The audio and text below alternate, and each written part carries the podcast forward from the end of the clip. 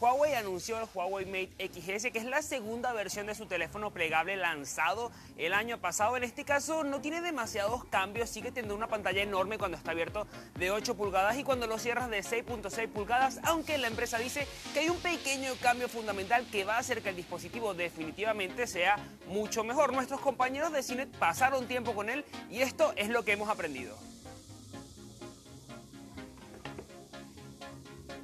La gran diferencia entre Huawei Mate X y la nueva versión se centra en la bisagra. Huawei dijo que la modificó para hacerla más segura evitar que entre polvo u otras partículas para evitar que se dañe ese sistema con facilidad.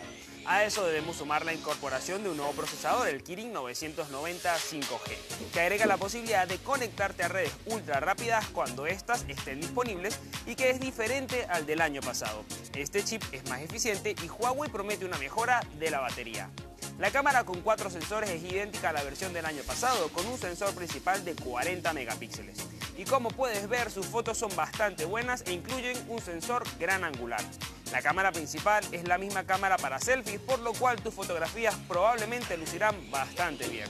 Si lo comparamos con el Galaxy Z Flip, desde luego hay muchas diferencias. Samsung ha apostado por un diseño más pequeño, mientras que Huawei ha mantenido la doble función de celular y tableta en un solo dispositivo.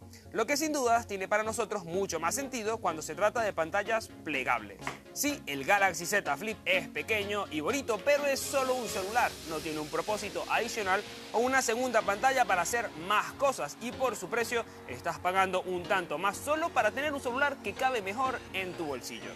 Huawei no anunció el precio del Huawei Mate XS, que honestamente parece tendría el mismo costo del teléfono del año pasado, aunque algunos rumores dijeron que sería más barato. La empresa dijo que más o menos costaría unos 2.500 dólares. Sigue siendo un teléfono bastante caro, aunque nos gusta mucho su forma plegable. Lo cierto es que si llega sin aplicaciones de Google, como parece ser que ocurrirá, el teléfono la verdad no tendría demasiadas posibilidades en un público y en un mercado abierto. Recuerda que puedes revisar cinet.com diagonal para obtener más información.